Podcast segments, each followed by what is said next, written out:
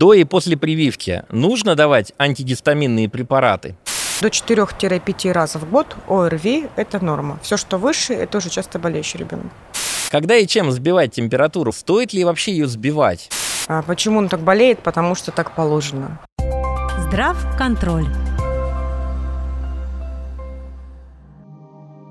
Здравствуйте, дорогие друзья! Вы с нами на подкасте про общественный контроль медицины. Мы называемся «Здрав контроль». И у микрофона я, Евгений Мартынов. Каждую неделю мы говорим про права пациентов и стараемся дать вам самые ценные и полезные советы. Добавляйте наш подкаст в избранное и рекомендуйте своим друзьям. Мы выходим на всех популярных платформах, в эфире «Радио 1» каждую среду в 12.00 и на нашем телеграм-канале «Мартынов Лайф». Сегодня у меня в гостях главный детский доктор, педиатр, который работает в поликлинике в структуре Подольской районной больницы Минздрава Подмосковья Мария Аркадьевна Кожушка. Здравствуйте. Здравствуйте. Мария Аркадьевна, давайте поговорим про медицинскую помощь детям, в том числе сегодня поговорим про вакцинацию, профилактические осмотры и признаки заболеваний. И первый вопрос. Что же такое национальный календарь? Все ли прививки входят в ОМС?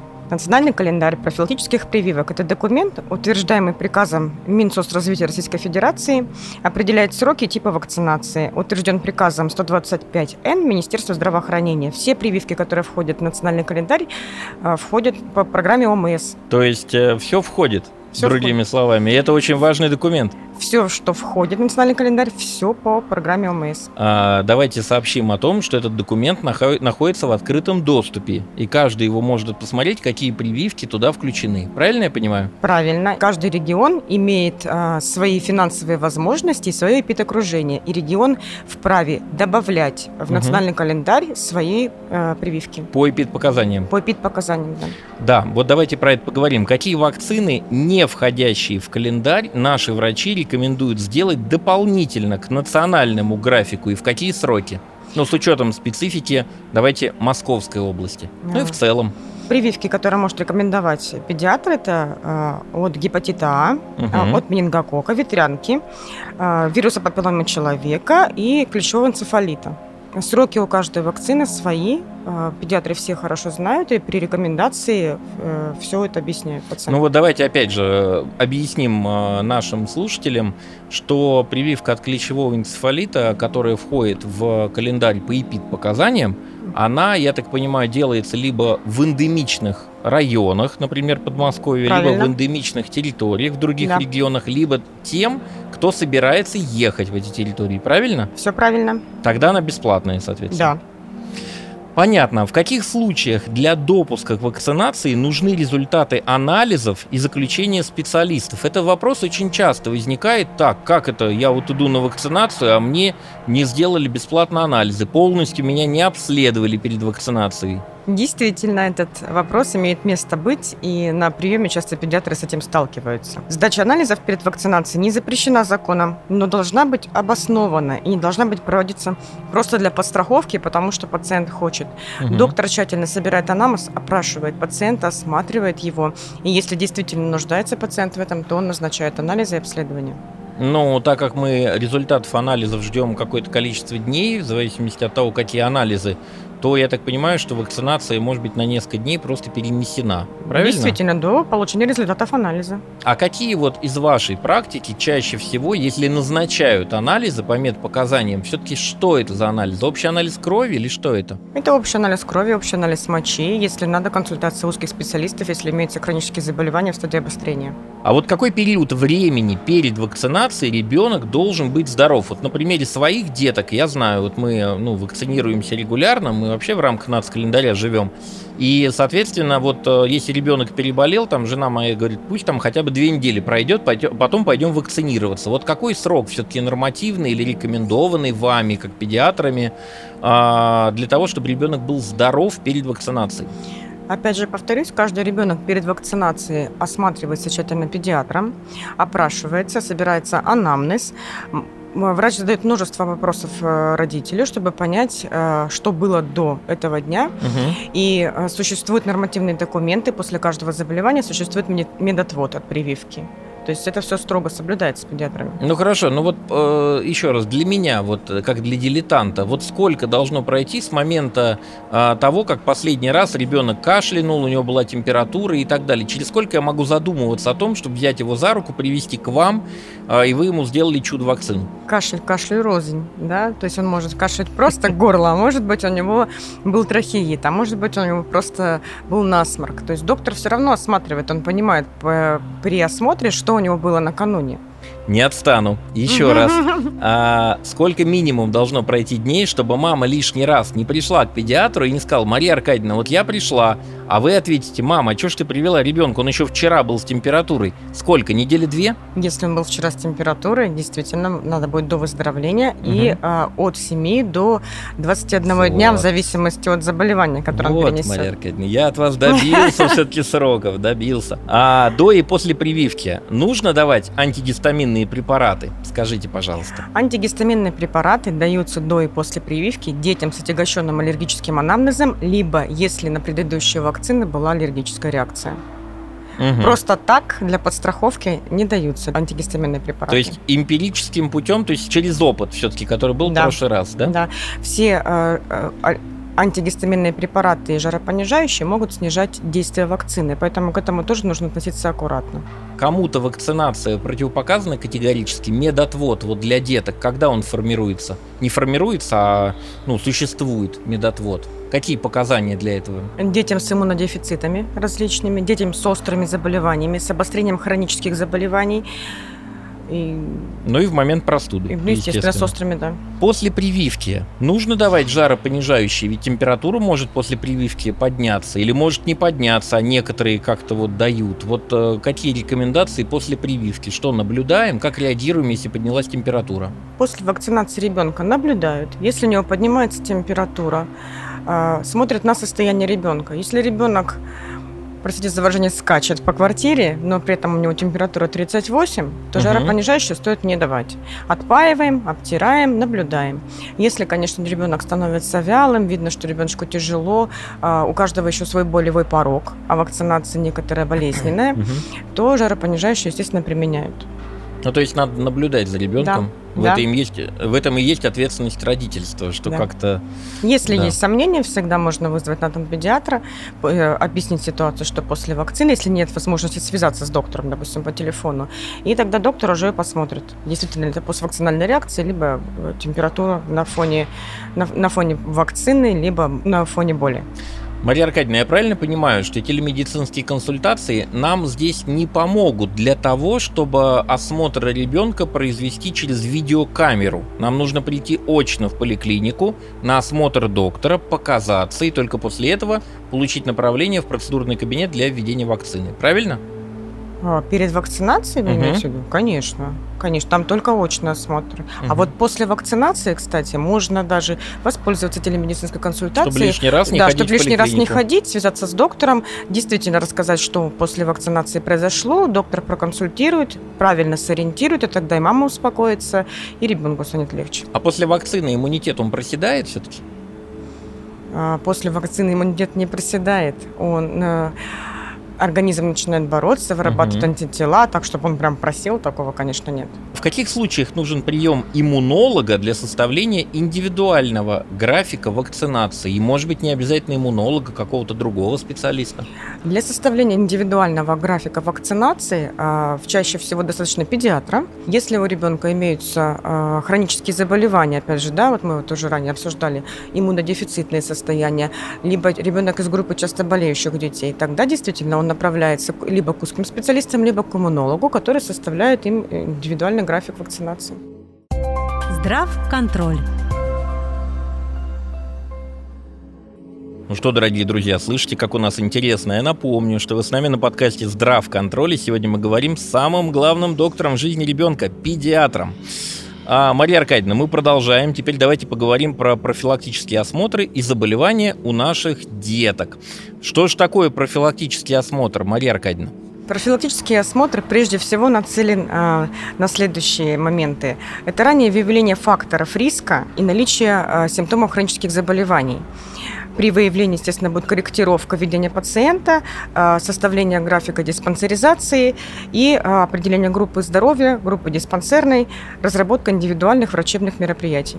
Вопрос. Знаю, что на территории Московской области достаточно давно уже практикуется на базе крупных поликлиник так называемая ромашка когда э, некоторых специалистов, обычно в декретированные возраста, по-моему, там в год, в полгода, поправьте меня, если я не прав, ну то есть, чтобы не ходить несколько раз э, с ребенком в поликлинику, то врачи собираются и, соответственно, ходят по кабинетам, или, соответственно, ребенок ходит по кабинетам. Вот у вас достаточно крупная поликлиника. У вас есть такой опыт? Или вообще в Подольске такой опыт есть?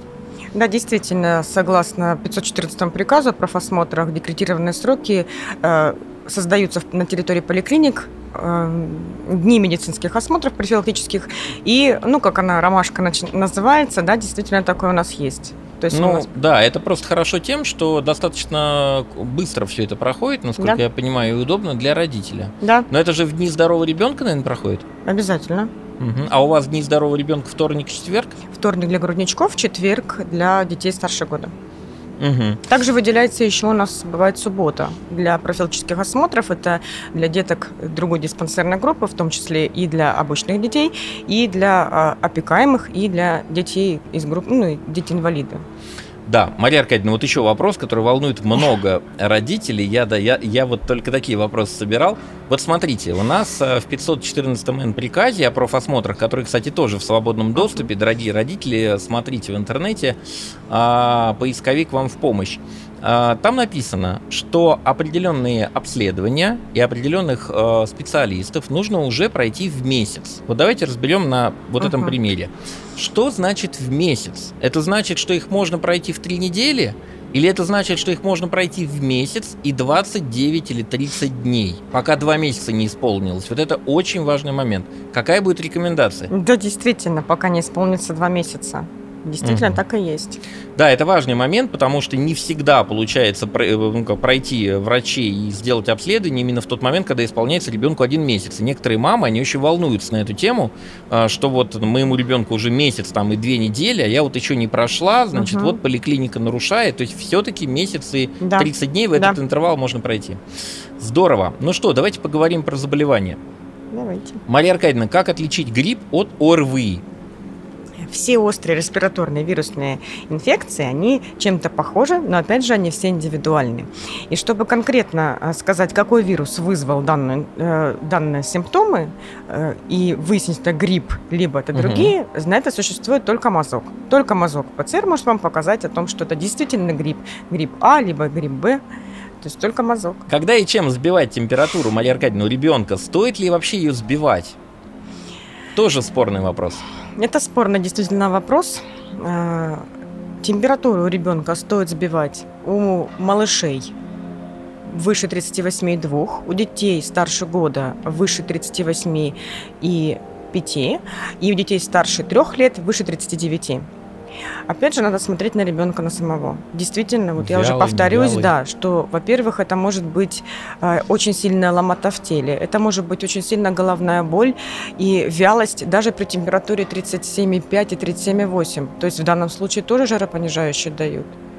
Ребенка прежде всего нужно отпаивать и обтирать, и наблюдать за ним. И если ребенок э, при температуре 38,5-39 э, активный, веселый, играет, сидит спокойно, то есть действительно можно подождать, отпаивать, обтирать. А если он уже вяленький, если уже, конечно, он требует внимания, то даже жаропонижающий дает. А, а как часто можно жаропонижающие давать? Вот у меня у самого недавно была такая ситуация, что высокая температура была у сына, и а, ну прям почти до 40, там 39,5. Uh-huh. И вот мы дали жаропонижающее, вроде там, ну какой-то есть минимальный эффект там на минус 0,5, да? А потом через 2 часа опять. Как часто можно давать жаропонижающие? Наверное, их чередовать надо как-то. Вот какие советы здесь? А, жаропонижающие можно давать не чаще, чем раз в 3 часа. Надо угу. давать все-таки возможность ребенку отдохнуть от жаропонижающих. У них же есть побочные эффекты свои, во-первых. Во-вторых, э, надо соблюдать обязательно интервал между ними, чередовать их можно. И, опять же, повторюсь, отпаивать, обтирать. Можно сводить в душ. То есть, жаропонижающий да. это не панацея. Это не панацея, да. Да, вот, друзья, я хочу вернуться на два вопроса назад, когда Мария Аркадьевна кивала головой о том, что вот, э, собственно, грипп А и так далее, мазки и так далее, все-таки по медпоказаниям, дорогие друзья, мы помним, все, что входит в ОМС, должен доктор назначить, должны быть медицинские показания. Я хочу в ОМС не бывает, но при этом в рамках 323 федерального закона у вас есть второе мнение, то есть вы можете его получить, а, об этом мы тоже не забываем. А, а мы идем дальше. Какие первичные признаки пневмонии у ребенка? Как не пропустить это крайне опасное заболевание? Это очень деликатный вопрос на самом деле. А заподозрить у ребенка свою пневмонию родители, не медики, естественно, а, сразу могут, ну, могут и не понять, да, что это она. Пневмония в зависимости от возбудителя может начинаться по-разному. Очень вариабельна она, в зависимости от возраста и от иммунитета. А, что насторожить должно родителей? Температура плохо сбивается, часто поднимается. А, интоксикация да, у ребенка, то есть он уже начнет, ну, неплохой аппетит, он вялый, у него может появиться одышка, то есть это частое дыхание. Вот в этих случаях надо бить уже в колокола, вызывать скорую, вызывать педиатра и уже определяться. Угу. Да, пневмония это очень опасно. Правда ли, что детей надо одевать теплее, чем взрослых? До трех лет э, считается, что ребенку нужно одевать э, на один слой одежды больше в холодное время да, года. Угу. А, в основном нужно ориентироваться на самого ребенка. Мы уже обсуждали в прошлый раз эту uh тему, да, что э, каждый ребенок и каждый взрослый имеет свой теплообмен. Одному одна комфортная температура, другому другая. Если ребенку комфортно, он веселый, активный, у него нет испарины на лбу, нет холодных рук и ног, значит, ему этой одежды достаточно. Почему ребенок часто болеет и можно ли укрепить его иммунитет? Какие рекомендации, чем укрепляем иммунитет? Ребенок маленький, особенно садиковский, да, дошкольник, часто болеет, потому что он адаптируется к внешней среде, нарабатывает свой индивидуальный иммунитет э, для взрослой счастливой жизни. А почему он так болеет? Потому что так положено. Потому что у него несовершенный иммунитет. А чем можно укрепить? Укрепить можно здоровым образом жизни, хорошим питанием, а, закаливанием. Что значит закаливание, чтобы не было перегибов? Вот. Чтобы не было перегибов. Под ледяную воду? Ну, конечно, нет. Нет, а, а что такое что, закаливание? Чтобы а, определиться с закаливанием, если мама, мама с папой в чем-то сомневаются, могут всегда спросить у педиатра, педиатр все подробно объяснит. Ну, спрашивай. То есть это а, постепенная процедура, температура воды ребенка во время купания, контрастный душ меняется в зависимости от возраста, да, то есть мы начинаем с, с э, теплой воды, постепенно переходим к прохладной, контрастируем. Постепенное привыкание. Постепенное привыкание, то есть не сразу в прорубь, да. С... А когда? Утром, вечером, перед сном или когда? А, ну, детям как бы э, утром это не очень, потому что они ходят в садик и в школу. Вечером. Угу. А, Мария Аркадьевна, а есть какие-то такие вот ориентиры, э, сколько вообще раз в год может ребенок болеть, и это, ну, плюс-минус еще как бы как-то вот, ну, нормально, да, а вот если уже там, я не знаю, 20 раз за год заболел, то все надо бить в колокола. Считается, до, считается до 4-5 раз в год ОРВИ – это норма. Все, что выше, это уже часто болеющий ребенок. Мария Аркадьевна, последний вопрос, заключительный вопрос. Впереди лето. Многие родители захотят для своего ребенка самого лучшего вывести его на море. Многим море помогает, морской воздух и так далее, и так далее. Вот э, давайте посоветуем родителям, как правильно планировать отпуск, э, всем ли рекомендовано море, какие вообще мы можем, от чего можем предостеречь родителя. Uh-huh. Может быть, упомянем какие-то основные препараты без торговых наименований, а, которые порекомендуем взять с собой в аптечку. Ну, вообще вот несколько слов про отдых с детьми на море. Самое главное, чтобы этот отдых был безопасен. Родители, когда планируют отдых на море, должны заранее продумать, куда они едут, какие условия, то есть какая там вода, какая там будет еда, какая там канализация. Питьевая есть, вода. Питьевая угу. вода, да. А, како, в какое время года, а, то есть э, летом же тоже, да, делятся там на ну, три части. Чтобы не очень жарко было, Чтобы да? не очень жарко было, чтобы не очень холодно. Что, а вот это... какая температура по жаре? Ну, чаще всего в южных районах Российской Федерации, ну, как бы сейчас, да, говорим про Россию, а, Ну, 32, Темпер... может быть, 35. Темпер... Температура воздуха э, в зенит, она может достигать до 50 градусов да, на солнце. Поэтому, э, естественно, родители должны понимать, что они должны выводить детей на улицу до 11 после 4 потому что mm-hmm. детям комфортно до 30, до 35. Дальше уже может получиться солнечный удар, перегрев ребенка, если он маленький, да, то есть понятно. Вот. Значит, э, тщательно нужно продумать, куда родители везут ребенка, насколько это безопасно. С собой всегда нужно иметь, естественно, дорожную аптечку, потому что сама дорога до юга, она длительная. Угу. И само пребывание на юге. Может, э, может получиться так, что родители приехали э, в район, где ближайшая аптека находится далеко. Тоже не исключено. Должны быть обязательно жаропонижающие, антигистаминные препараты, сорбенты, э, градусник, соответственно, с собой должен быть. Ну, учитывая, наверное, индивидуальные особенности ребенка, да, все-таки да. у нас И наличие хронических... ответственные. Да.